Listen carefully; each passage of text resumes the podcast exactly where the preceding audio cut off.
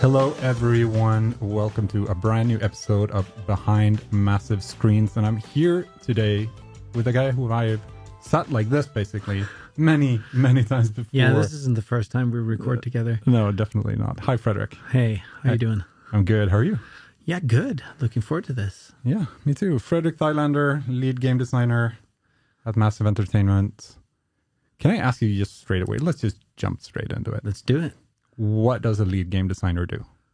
I mean, there's a As there's a top level? Yeah, yeah. kinda- There's the, there's the lead part where you lead Sure. some people. That means people report to you and you help them succeed. And then there's the gameplay designer, which I guess we'll talk a bit That's about today, about, which yeah. is.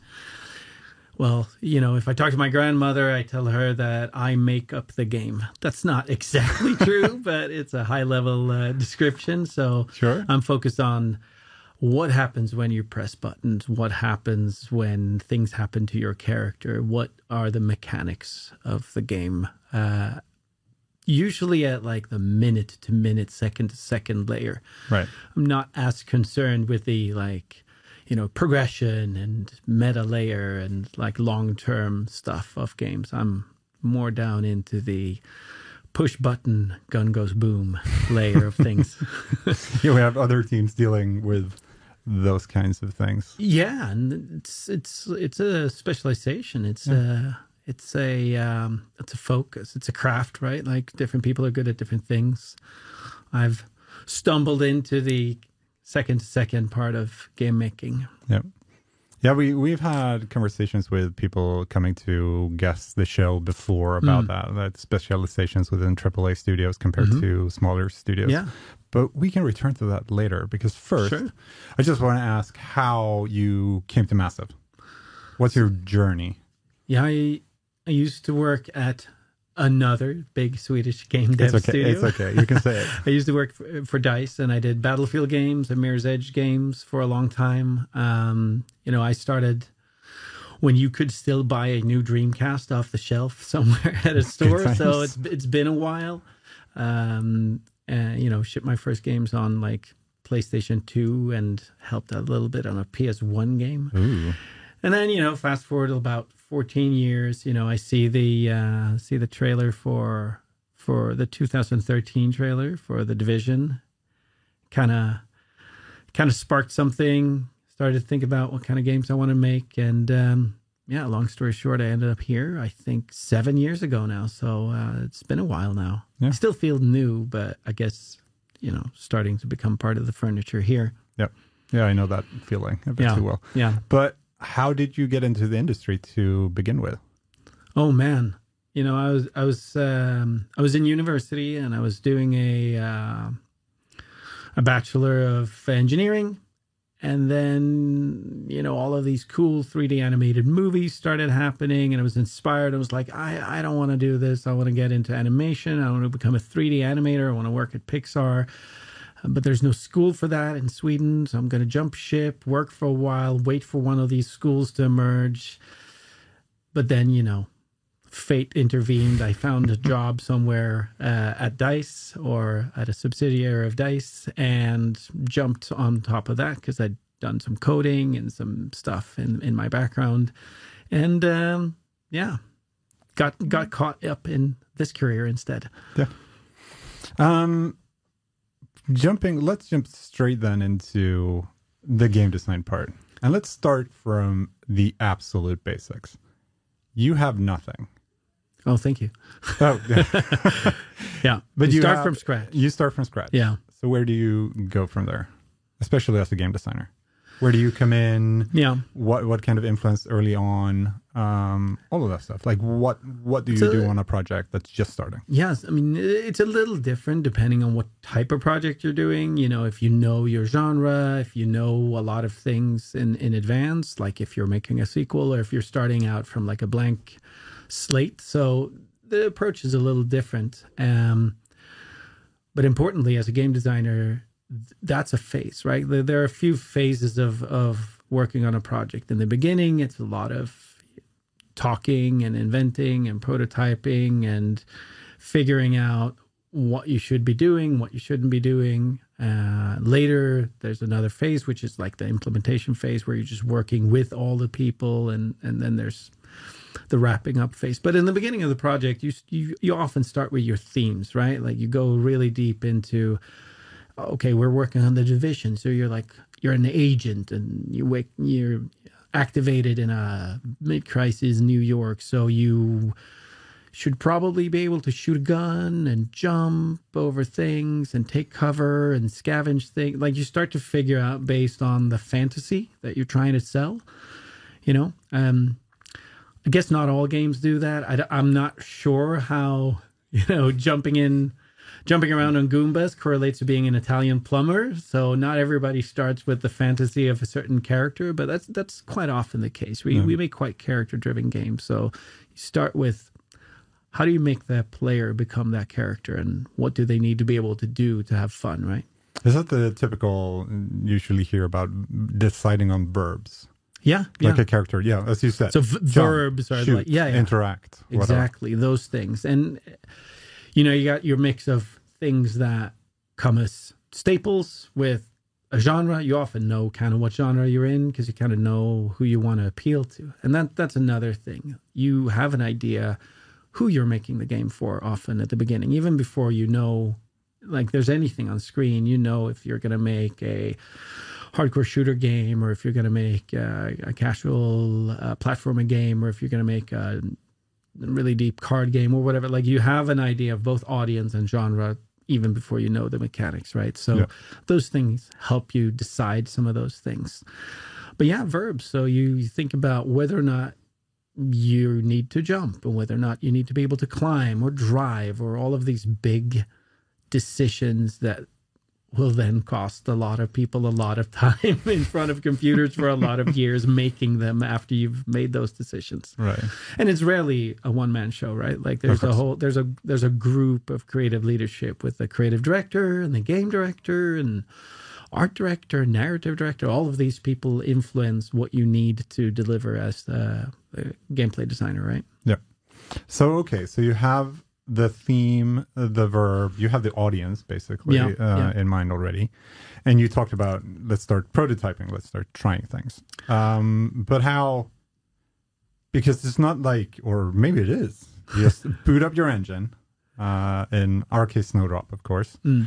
Um, you have to have a plan, right? Yeah. Going in Yeah. mostly. You it depends on exactly which mechanic you're doing. Sometimes we're going to start out with paper prototypes. We we might make a little board game or a card game or something for for some mechanic. And in other cases, we just start writing some hypothesis for like, hey, we think it could maybe work like this. Please, Mr. Programmer, will you make it? And then I'll try it out. You know, do it cheap because I might be wrong. So that's prototyping, right? Like coming up with some implementable version of your idea that can be tested relatively rough and ready so that you can verify if it's a good idea. And in other cases, uh, frankly, uh, like my first boss said, uh, you know, creativity is wonderful, but theft works. So sometimes you just go, hey, this game does this thing really well. We should do it like they did. Yeah. Like, not everything has to be super innovative.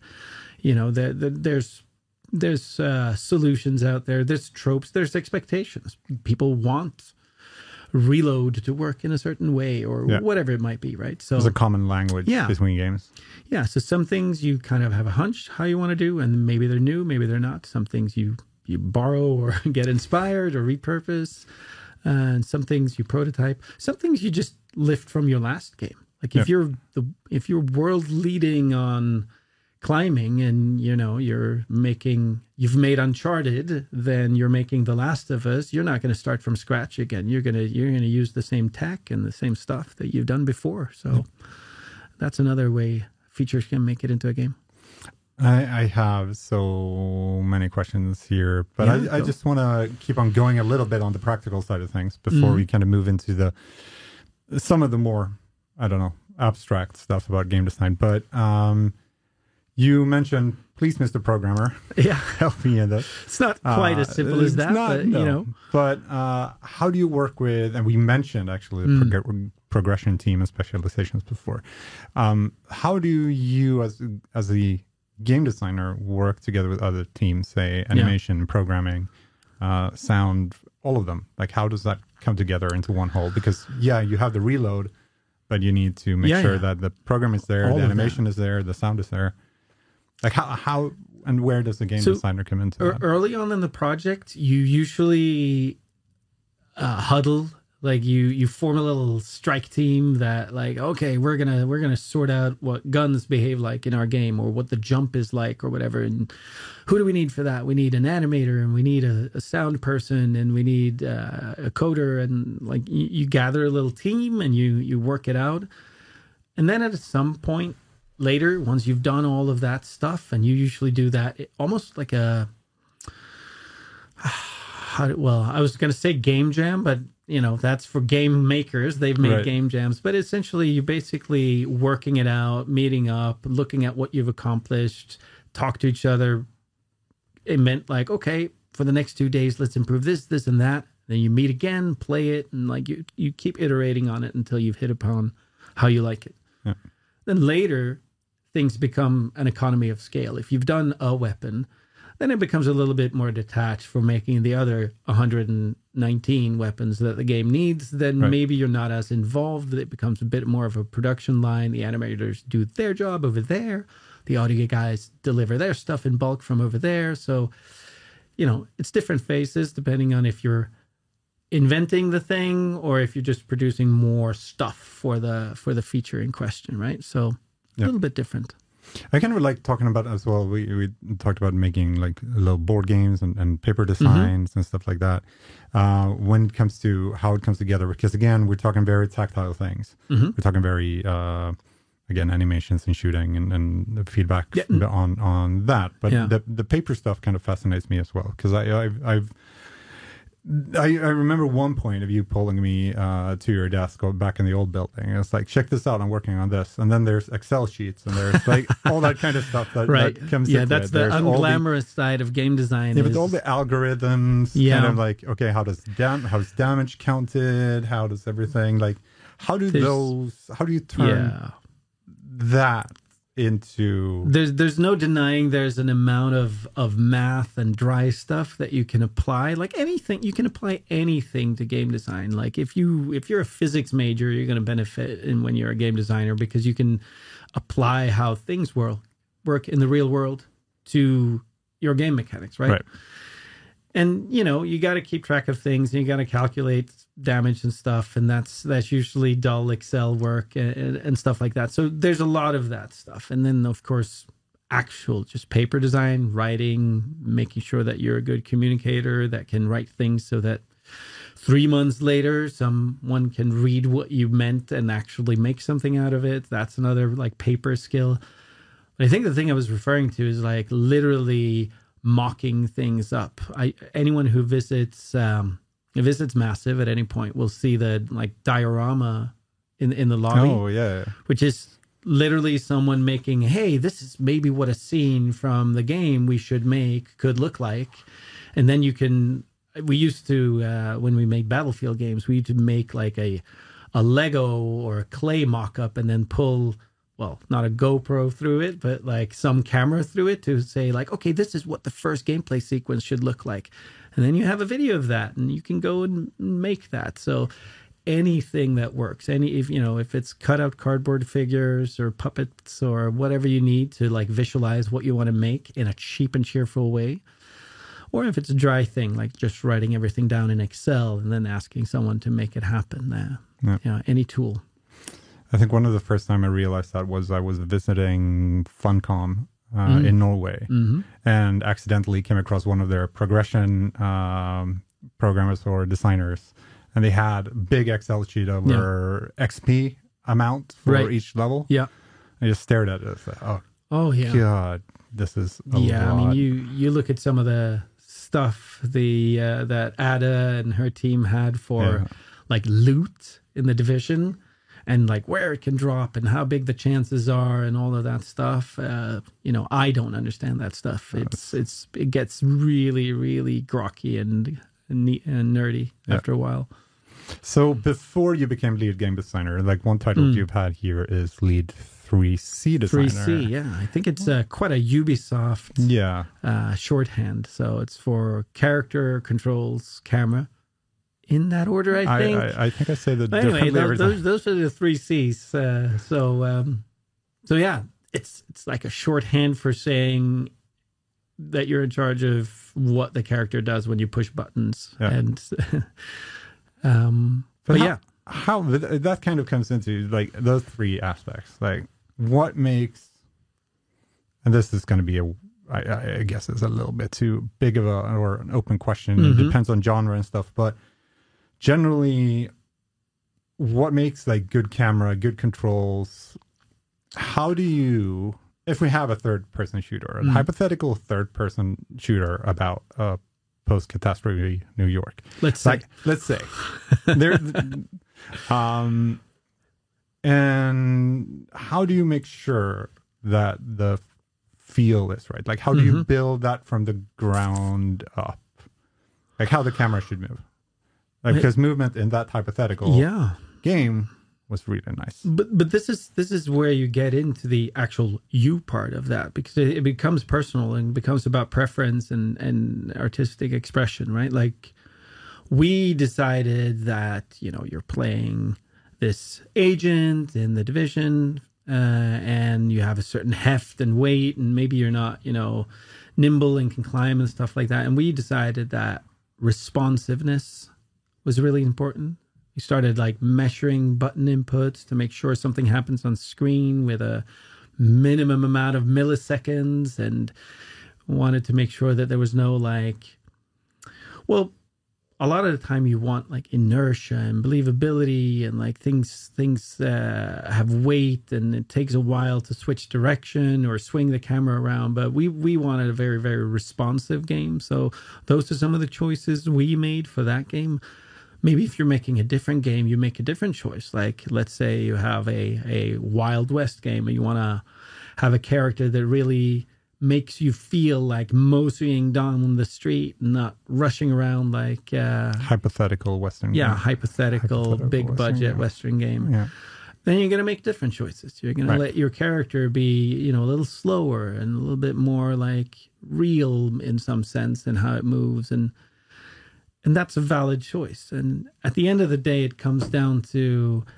what's good for the game you're making. Obviously there's some, some big pitfalls that you just shouldn't do as well, but it's certainly all about making the right choice for the game you're making as well yeah and that can be really hard and that's why we have you know game directors and creative directors who state those goals Yeah. like responsive okay now i know and now i have my marching orders everything we do needs to be responsive for instance Yeah.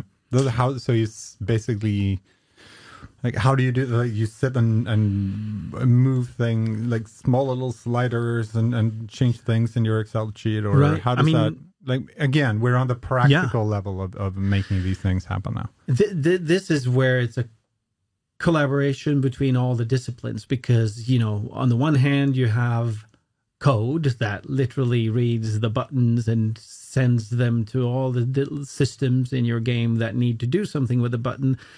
But then those things need to be responsive so you you might have a really fast engine that doesn't have a lot of delay after receiving a button input but if your animator makes a very slow and deliberate start to the animation that happens like let's say a lot of games when you start walking or when you jump the jump is a perfect example. You rarely see someone actually do what you and I would do in reality when we jump which is like you know crouch down a little bit and then stamp off. In a video game when you jump you leave the ground uh, the the moment that game has read the button because that's that's responsive and so it's up to both the animator the coder the physics coder uh, whoever tweaks the buttons like everybody needs to understand if something needs to be responsive because you can introduce unresponsiveness at any of those stages if you if you're if you're doing it wrong or if you don't know Yeah. what the goals are And how does that communication come from from from you and from game design Mhm. to the other teams? How do you how do you communicate a, a fairly abstract idea? Okay, so if I just sit down and say, okay, we need this character to be to be more responsive, and then you have all these different teams that have to make it happen. Like, how does that communication flow works to make sure that the end Mm. product It's is what was wanted? So on the one hand, as game designers, especially I guess if you're um, if you're a lead or you know you're not a very if you're not down in the nitty gritty technical game design track, you you have to have some communication skills, whether they be written or verbal or mime or you know whatever your preferred communication style is. Um, because you're going to end up repeating the vision and the idea and the feel to to everyone on the team who's who's um, affected by it. But but there's some tools as well. We um, we previs uh, i.e make cheap animated uh, mock-ups of what we want it to look like once it's implemented so that we can all gather around something actual visual and and look at it and go okay this is what it's going to look like. Okay i'm going to go code the thing. I'm going to go animate the thing. And everybody understands it even before they make it. Yep. that's a very effective tool. Um, and and ripomatics is another thing where we like will take all of our favorite v- examples of what something looks like in uh, from films. So just the coolest punches or shots or whatever from from films, and put those together in uh, montages to inspire the team to do the right thing and and like have the right style about something. That's that's another effective way of communicating um, those soft values that you're talking about, right? So going going kind of back to the three C's and control and genre, Mhm. uh, which is really interesting, and how you kind of you enter the world of each individual game, even though you have some expectations, Mhm. it still deals with with some form of innovation. I mean, how how you've worked on such different games, and I'm thinking especially about Mirror's Edge actually, Yeah. uh, because Ooh, it- that's a blast from the past. But yeah, sure, but let's it, go it's there. Kind of, it, it stands out when it comes to movement because Sure. it's such like movement is basically the game. Yeah, it was the thing that that Yeah. game was trying to do. So it was first per, at the time. It was mind blowing. The first person parkour game, mm. basically. Like which how, is which has been done more since, but Since, it was yeah. it was kind of new back then. yeah. How do how do you in in a place like that make sure that everything? How's that process look to make sure that because the one thing. I'm not going to claim that a third person shooter is easy to make and the control system Mm. or easy to make. That's not what I mean, but it's kind of There were in from an in- innovation Yeah. like that. Like that Yeah, was so- Mirror's Edge. You know, first of all, you know, shout out to the people that led those teams. I Oh, was yeah, working as a designer on that team, working on the combat and a little bit of movement and stuff like that. Um, but the the challenges were huge. First, there was research, right? We we met up with uh, people who did parkour. We we had um, Sebastian, I think his name is the guy who runs in the beginning of Casino Royale from James Bond. He consulted on the game. Martial artist called Krista Wagner consulted on. it. So we brought in people that told us what it's like and what to think about. And then there's a lot of prototyping and and and you got to be very open to what you learn. So one of the things we had to learn a lot about, for instance, is uh, motion sickness or simulation sickness. Like, well, how do you prevent that when you're supposed to like tilt the camera and wall run and roll and do all kinds of things in first person? That that was one of the big learnings. And then, uh, you know, how do you uh, how do you make the player understand the uh, the world and what can be done? And we started having to be really, really careful that everything was like the exact right heights and the exact right distances, so it fit. And that's what we call metrics, right? We spend a lot of times thinking about metrics, namely exactly how large things can be, and then we try to hide the fact that our games are big Lego boxes or Lego sets, right? Uh, those were those are huge at the time because you know we we used to not make games like that where you interacted with the world and the geometry that much. Uh, it, was, uh, it was enormous. And then weird little things like having to build a swan neck on our character because when you look in first person if if you just spin the camera right down you're going to look right in your own like chest cavity and you can't do that so you have to build you have to build the character in a way that can move the camera around so that you can see your body in a natural way uh, which is not trivial actually No, that, that's one. Actually, it makes me think of. I, I sit here with a bunch of notes that we took during uh, during a meeting before this, and and at the end, uh, jumping from one topic to another Mhm. here, but games, uh, games are cheating. yeah games are just cheating it's all smoke and mirrors like no game like a lot of people talk about realism in games but nothing in games are real. If we can cheat on how we do physics if we can cheat on how stuff works if we can cheat with like oh that that enemy is behind a wall stop processing him make him not think anymore whatever it is right? Like bullets don't actually travel anywhere. They just appear in the body of the person you're shooting. Like we we cheat with everything. The the trick is to know how to hide your cheating right? And make it feel good. Uh, it's like the thing i said before with with jumping like leave the leave ground immediately that's cheating as well like everything is just uh, smoke and mirrors and selling an illusion at the end of the day Yeah, no, it's it's that's fun sitting in in an engine and, and looking at things and realizing just how how how the puzzle pieces come together from Mhm. various things just to build a, a Yeah. cohesive, believable whole. Yeah i mean look I don't know. speed- I don't know if I can go into that example because it's not my my work. But you remember the the there was a enemy in the division with a backpack. You I- remember? I was hoping you'd bring this up. So, you know, he had a backpack full of ammo. If you shot the backpack, it started spraying ammo all of, like shooting uh, all over the place.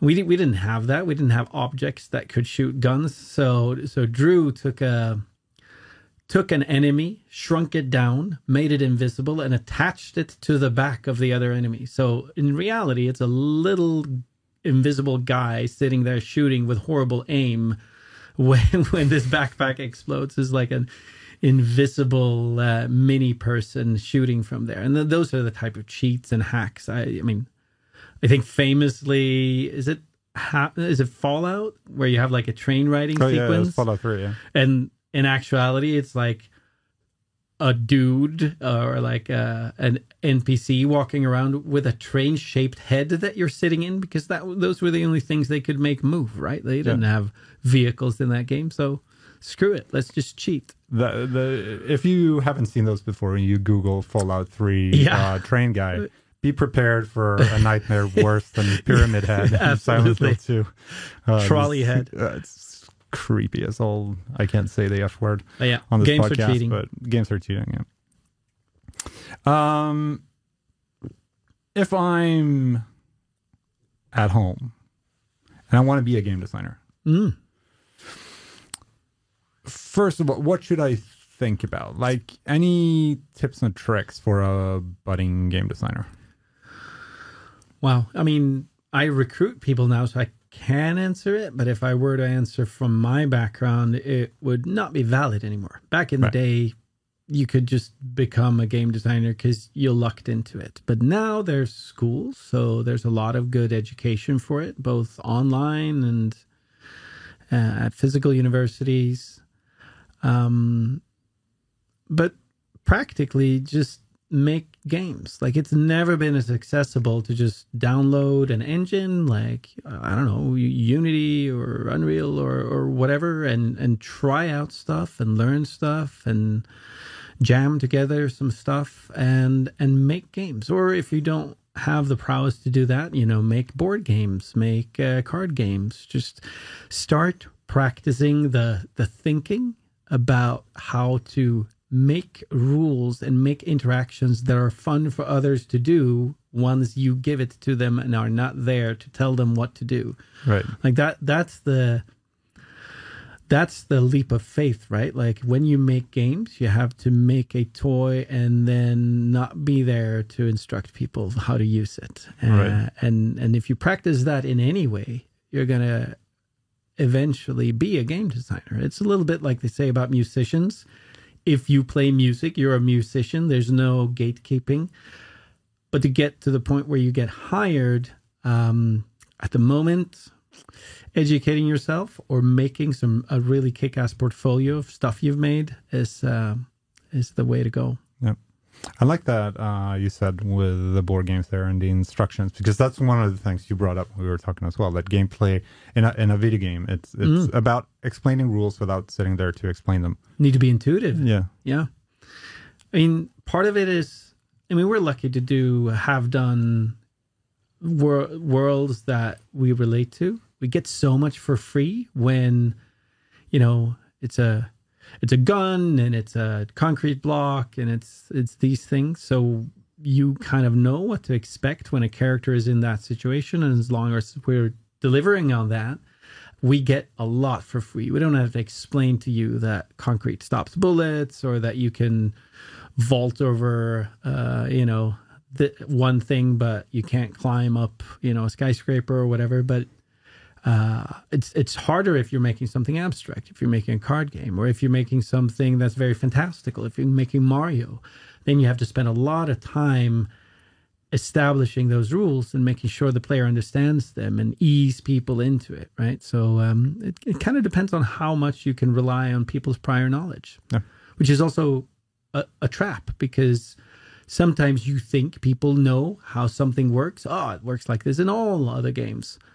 But then you're making a mass market game you have to cater for people of, of all capabilities to be able to play the game and, and not everyone knows all the tropes and the expectations and the prior games like you do. Like is it is it intuitive to throttle a car with your right index finger on a controller? No no it's not but it's how it's done in car games. But if you get into a game and you've never played a car game you have to you have to make that intuitive. You have to explain that. You have to teach it to people. Yeah. um, and that's an art knowing what to rely on and what to explain. Yeah.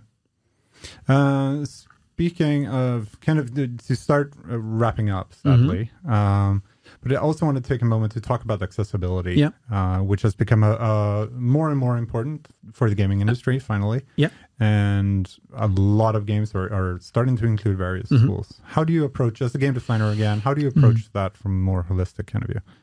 I mean, I think first of all, first of all, we have to acknowledge that it is um, not at odds, but it is uh, so intimately connected to game mechanics design because explicitly we're trying to challenge you. We're trying to do something that's a little bit difficult to do so that when you can do it, it, it feels good you know, whether it is jumping over a gap as Mario or hitting a target in a shooter game or whatever. Like it, it requires dexterity, decision making, eyesight, hearing. We rely on challenging those capabilities, but we also want to include all, everyone in that, in, in those capabilities. So the first thing we do is to think about making sure that anything you engage with can be engaged with in multiple ways. If you're can we make it so that you can understand where things are even if you're not sighted can we make it so that we communicate where grenade lands even if you can't hear so on and so forth can we make sure you understand who's an enemy and a friend without being able to see color all of these things you can do from the get-go without you know getting into the world of options or tuning or any of that stuff you have to think about accessibility uh, when you make the game to begin with. That that's that also saves you a boatload of time at the end. And then just just learning and meeting and talking to people of various abilities gets you an instinctive insight into how they tackle challenges. Everyone has different challenges. And it makes you start to design things in a way that are naturally approachable. And then obviously at the end of the day, there's various things that we also need to make as as options and as extra things. You know, maybe it's being able to skip things or tune certain difficulties or remap controls or toggle between different colorblind modes and, and those those things we do as well. But I'd say that the new and modern thing to think about in game design is to design accessible games uh, rather than game design accessibility options. Right. That's the that's the way forward. Right. That's awesome.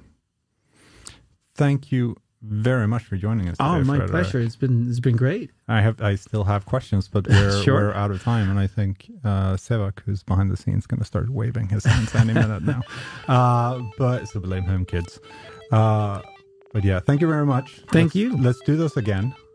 We should. Happy to be here. Yeah, uh, we'll. Thank you. Bye. Thank you. Bye.